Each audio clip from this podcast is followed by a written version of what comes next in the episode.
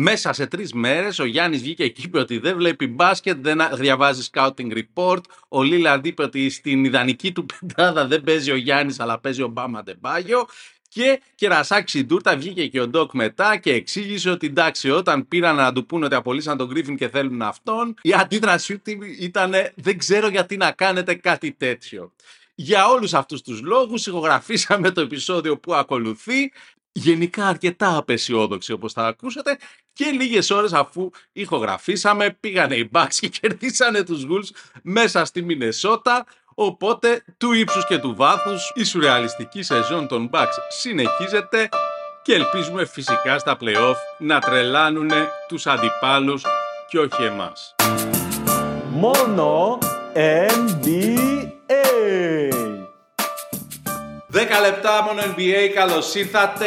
Είμαι εδώ με τον Billion, τον YouTuber, γνωστό και ως Βασίλη Ιωαννίδη στην οικογένειά του και σε όσους ακούτε Hack and Roll. Βασίλη, καλώς ήρθες. Καλησπέρα Παύλο και ευχαριστώ πάρα πάρα πολύ για την πρόσκληση. Λοιπόν, ήταν καλεσμένος ο φίλος μας Doc Rivers στο NBA Radio, στο Sirius XM και διηγήθηκε τη φάση που έγινε προπονητής τον Bucks ως εξής, ρε παιδιά. Τον παίρνουν τηλέφωνο για να του πούνε ότι έχουν απολύσει τον Griffin και θέλουν να προσλάβουν αυτόν. Να θυμίσω ότι ήταν κιόλας consultant των Bucks, έτσι, ήταν κιόλας στο payroll. Και ο Rivers απαντάει το εξής. Uh, Με πήραν τηλέφωνο οι διοκτήτε και τους λέω: Μα δεν ξέρω γιατί το κάνατε αυτό. Δηλαδή την απόλυση Griffin. Του απαντάνε αυτοί: Δεν έχει σημασία τώρα, εσένα θέλουμε. Και λέει ο Rivers, ε, εντάξει, εκεί πέρα δίστασα λίγο. Δηλαδή, βγήκε ο προπονητής των Bucks και είπε ότι ούτε αυτός κατάλαβε γιατί διώξαν τον Griffin και προσλάβαν αυτό, ρε φίλε. Δηλαδή... Ε, δεν νομίζω ότι υπάρχουν ε, λόγια. Είναι, νομίζω ότι αυτή ε, η φάση περιγράφει το πόσο ανοργάνωτη είναι φέτος οι Bucks. Όπως και να το είπε ο Ντοκ, αν το είπε σοβαρά, είναι τεράστιο πρόβλημα για χίλιους δύο λόγους.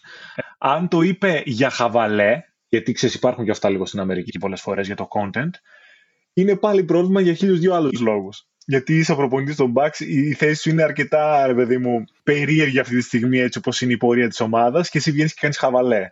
Στην πρώτη περίπτωση του ήρθε λίγο λες και κέρδισε το λαχείο, δηλαδή σε μένα, αν είναι δυνατόν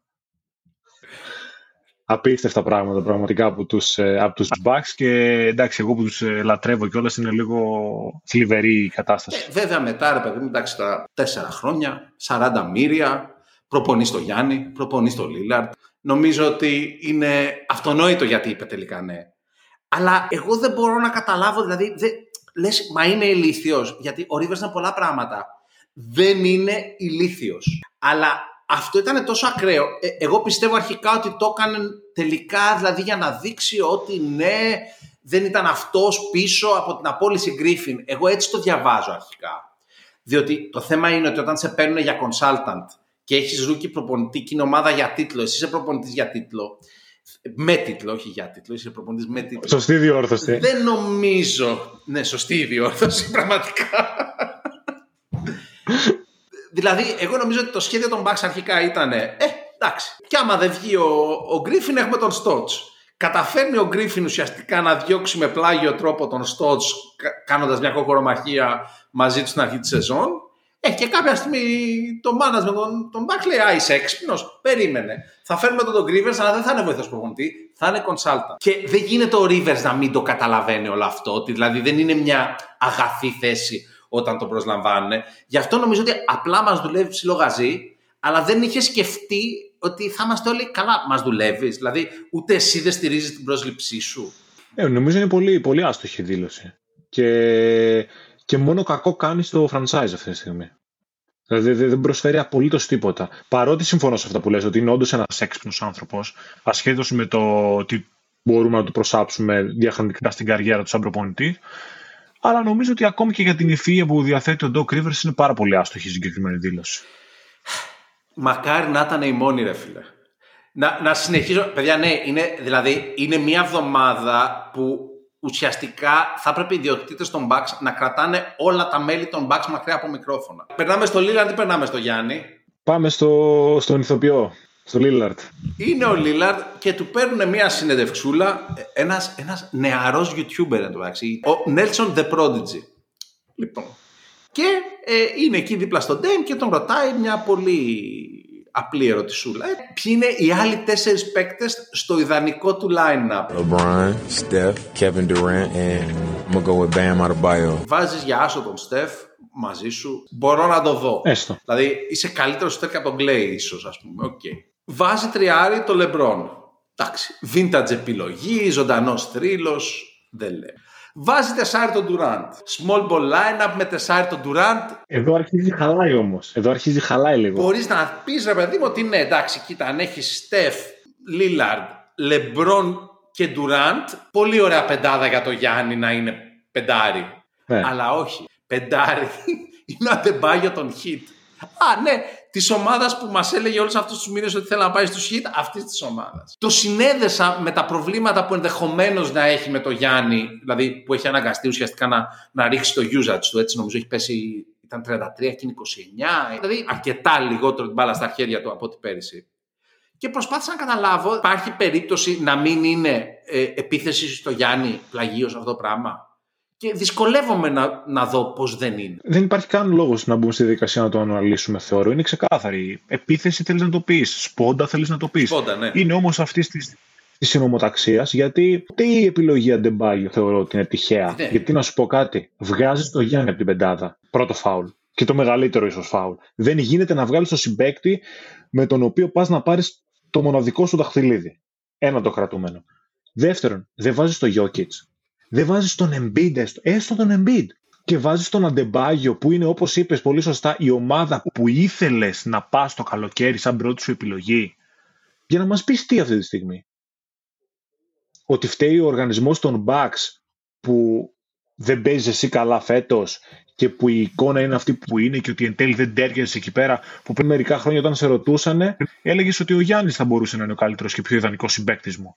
Όταν δεν είσαι θα συμπέκτη, έβαζε τον Γιάννη και τώρα δεν τον βάζεις. Λοιπόν, κοίτα, επειδή αυτά τα είπε λίγες ώρες μετά που είπε ο Γιάννης κάτι άλλο, και είναι το, η τρίτη δήλωση για Bucks που πρέπει να. Δηλαδή, απλά μην τους δείτε μικρόφωνα. Και κοίτα, κοιτάξτε να πω ότι αυτά που είπε ο Γιάννης τα είπε γελώντας και με malicious green. Και, δηλαδή, μπορεί και να έκανε πλακίτσα, αλλά εμένα μου φαίνονται και πάλι πάρα πολύ ακραία. Τι είπε ο Γιάννης ακριβώς λοιπόν; I just in general do not watch basketball. Είπε So, ότι εντάξει, δεν βλέπει stats, γενικά μπάσκετ. highlights. Αυτό μπορείς να το δεις ότι ναι, ισχύει, δεν βλέπει πολύ γιατί έχει τρία παιδιά, έχει γυναίκα, είναι έτσι κι αλλιώς. Έχει δηλώσει ο ίδιος ότι είναι obsessed. Ε, Πώς το λέμε στα ελληνικά αυτό, ε, εμμονικός νομίζω. Εμμονικός, σωστό, εμμονικός. Οκ, να το καταλάβω ότι έχει και γυναίκα με τρία παιδιά σπίτι. Οκ, δεν πας στο μπάσκετ στο σπίτι. Το έχει εξηγήσει και σε άλλη συνέντευξη. Το δεύτερο μέρος αυτά που λέει είναι εξωφρενικό. How people play, I have no idea. And I, Λέει I ότι love δεν it, ξέρει you know; τις τάσεις των, I love των when I get to the παικτών game. που I have no idea αντιμετωπίζει who I'm playing και ότι and what they χαίρεται τόσο πολύ που τις ανακαλύπτει στο γήπεδο και ότι αυτό είναι τέλειο. Και εκεί πέρα, α, μας τρολάρει ο Γιάννης, οκ. Αν μας τρολάρει, respect, OK. Β, αν το λέει στα αλήθεια, δηλαδή, έλεος, έλεος, πας για τίτλο, man, αλήθεια. Δηλαδή υπάρχει οργανισμός στον οποίο το 2024 δεν δίνουν scouting report στους παίκτες πριν μπουν στο γήπεδο. Δηλαδή αλήθεια. Υπάρχει περίπτωση να είναι τόσο, τόσο άκυροι οι Bucks. Εγώ είμαι βέβαιος βασικά ότι αυτό που λέει ο Γιάννης είναι ψέμα. Τώρα, αν είναι ψέμα για λόγους τρολιάς ή αν κάνει γενικότερα πλάκα ή οτιδήποτε, δεν μπορώ να το ξέρω. Αλλά είμαι βέβαιος ότι είναι ψέμα γιατί η πιο μέτρια ομάδα στην Β' Εθνική, στην Ελλάδα, έχει βίντεο και έχει scouting report για το πώς παίζει ο κάθε παίκτης της αντίπαλης ομάδας. Δεν υπάρχει δηλαδή αυτό στο NBA σε συγκεκριμένα slots μέσα στη βδομάδα ότι κάνουμε scouting τον αντίπαλο. Λοιπόν, κοίτα, το θέμα είναι ότι μάθαμε στα αλήθεια ότι οι Pelicans δεν έχουν, ή τουλάχιστον δεν είχαν πέρυσι φυσιοθεραπευτή. Οπότε μετά από αυτό, ε, εγώ δεν θεωρώ τίποτα δεδομένο. Γιατί αυτό είναι factual, ότι οι Pelicans μέχρι πέρυσι τουλάχιστον δεν είχαν φυσιοθεραπευτή. Ναι, ισχύει δηλαδή, αυτό. οπότε τίποτα δεν είναι δεδομένο. Αλλά σε διέκοψα. Αλλά ξέρεις, δηλαδή με αυτή τη λογική, αν εφόσον και εφόσον μάλλον οι Bucks το κάνουν αυτό, τι ο Γιάννης απλά δεν πηγαίνει στα βίντεο. Μου φαίνεται ακραίο. Λοιπόν, αλλά άμα γίνεται αυτό, ρε φίλε, λογικό είναι να πει και ο Rivers, εγώ δεν ξέρω γιατί με πήρατε. Να πει ο Λίλαρ, εγώ θέλω συμπέκτη τον Αντεμπάγιο. δηλαδή, αν δεν θέλει ο, ο Γιάννης θα σκάτει report. Τέλος πάντων, Ελπίζω ότι μας έκανε πλάκα. Φρίκαρα, φρίκαρα με το κομμάτι. Αλλά να έχεις χάσει 7 στα 10 και να περηφανεύεσαι ότι δεν, δεν βλέπεις τα scouting report. Δηλαδή θα τρελαθώ. Ναι, δεν ξέρω. Ε, Εντελώς άστοχη και αυτή η δήλωση από τους Bucks.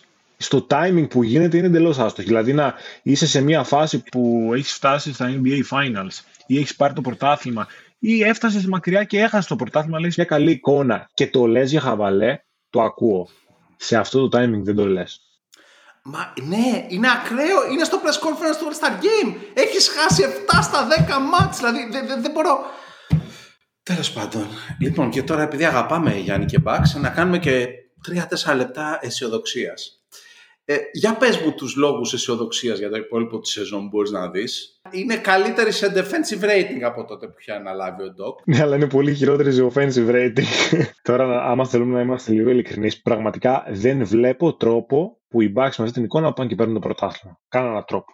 Α είμαστε λίγο ρεαλιστές. Και δεν έχει να κάνει με το ταλέντο, έχει να κάνει με το αυτό που δείχνουμε στο παρκέ. Θέλει πάρα μα πάρα πολύ δουλειά όλο αυτό. Πρώτα απ' όλα στο να τα βρουν λίγο μεταξύ τους, με την έννοια ξέρεις, να υπάρχει μια συνεννόηση στο τι λέμε, στο τι έχουμε τους ίδιους στόχους εν τέλει εδώ πέρα.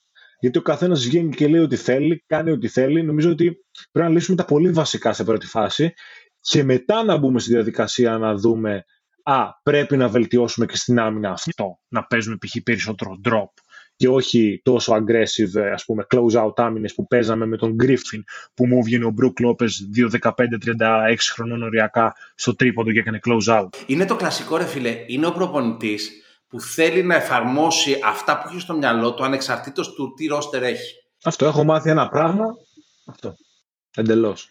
Δεν, δεν, δεν έχω καμία αισιοδοξία. Δηλαδή να κάτσω να τη βρω, ό,τι και να σου πω θα πω ψέματα σαν τον Γιάννη μάλλον κι εγώ. δεν, δεν υπάρχει αισιοδοξία. Ο Γιάννης φέτος στα playoff θα είναι σαν ταύρος σε ιαλοπολείο. Δηλαδή τελείωσε πέρυσι στο match που έπαιζε και έβγαινε στον ευθυνδιασμό και έβλεπε ότι είχε πρόβλημα στη μέση και είχε 38 πόντους 20 rebound στο τέλος αυτού του match. Συμφωνώ σε αυτό που λες. Αλλά κάπως έτσι γίνεται και στη regular και βλέπουμε όμως το αποτέλεσμα. Το μόνο που μας σώζει δηλαδή είναι ότι είναι άλλο μπάσκετ στα playoff. Μόνο NBA.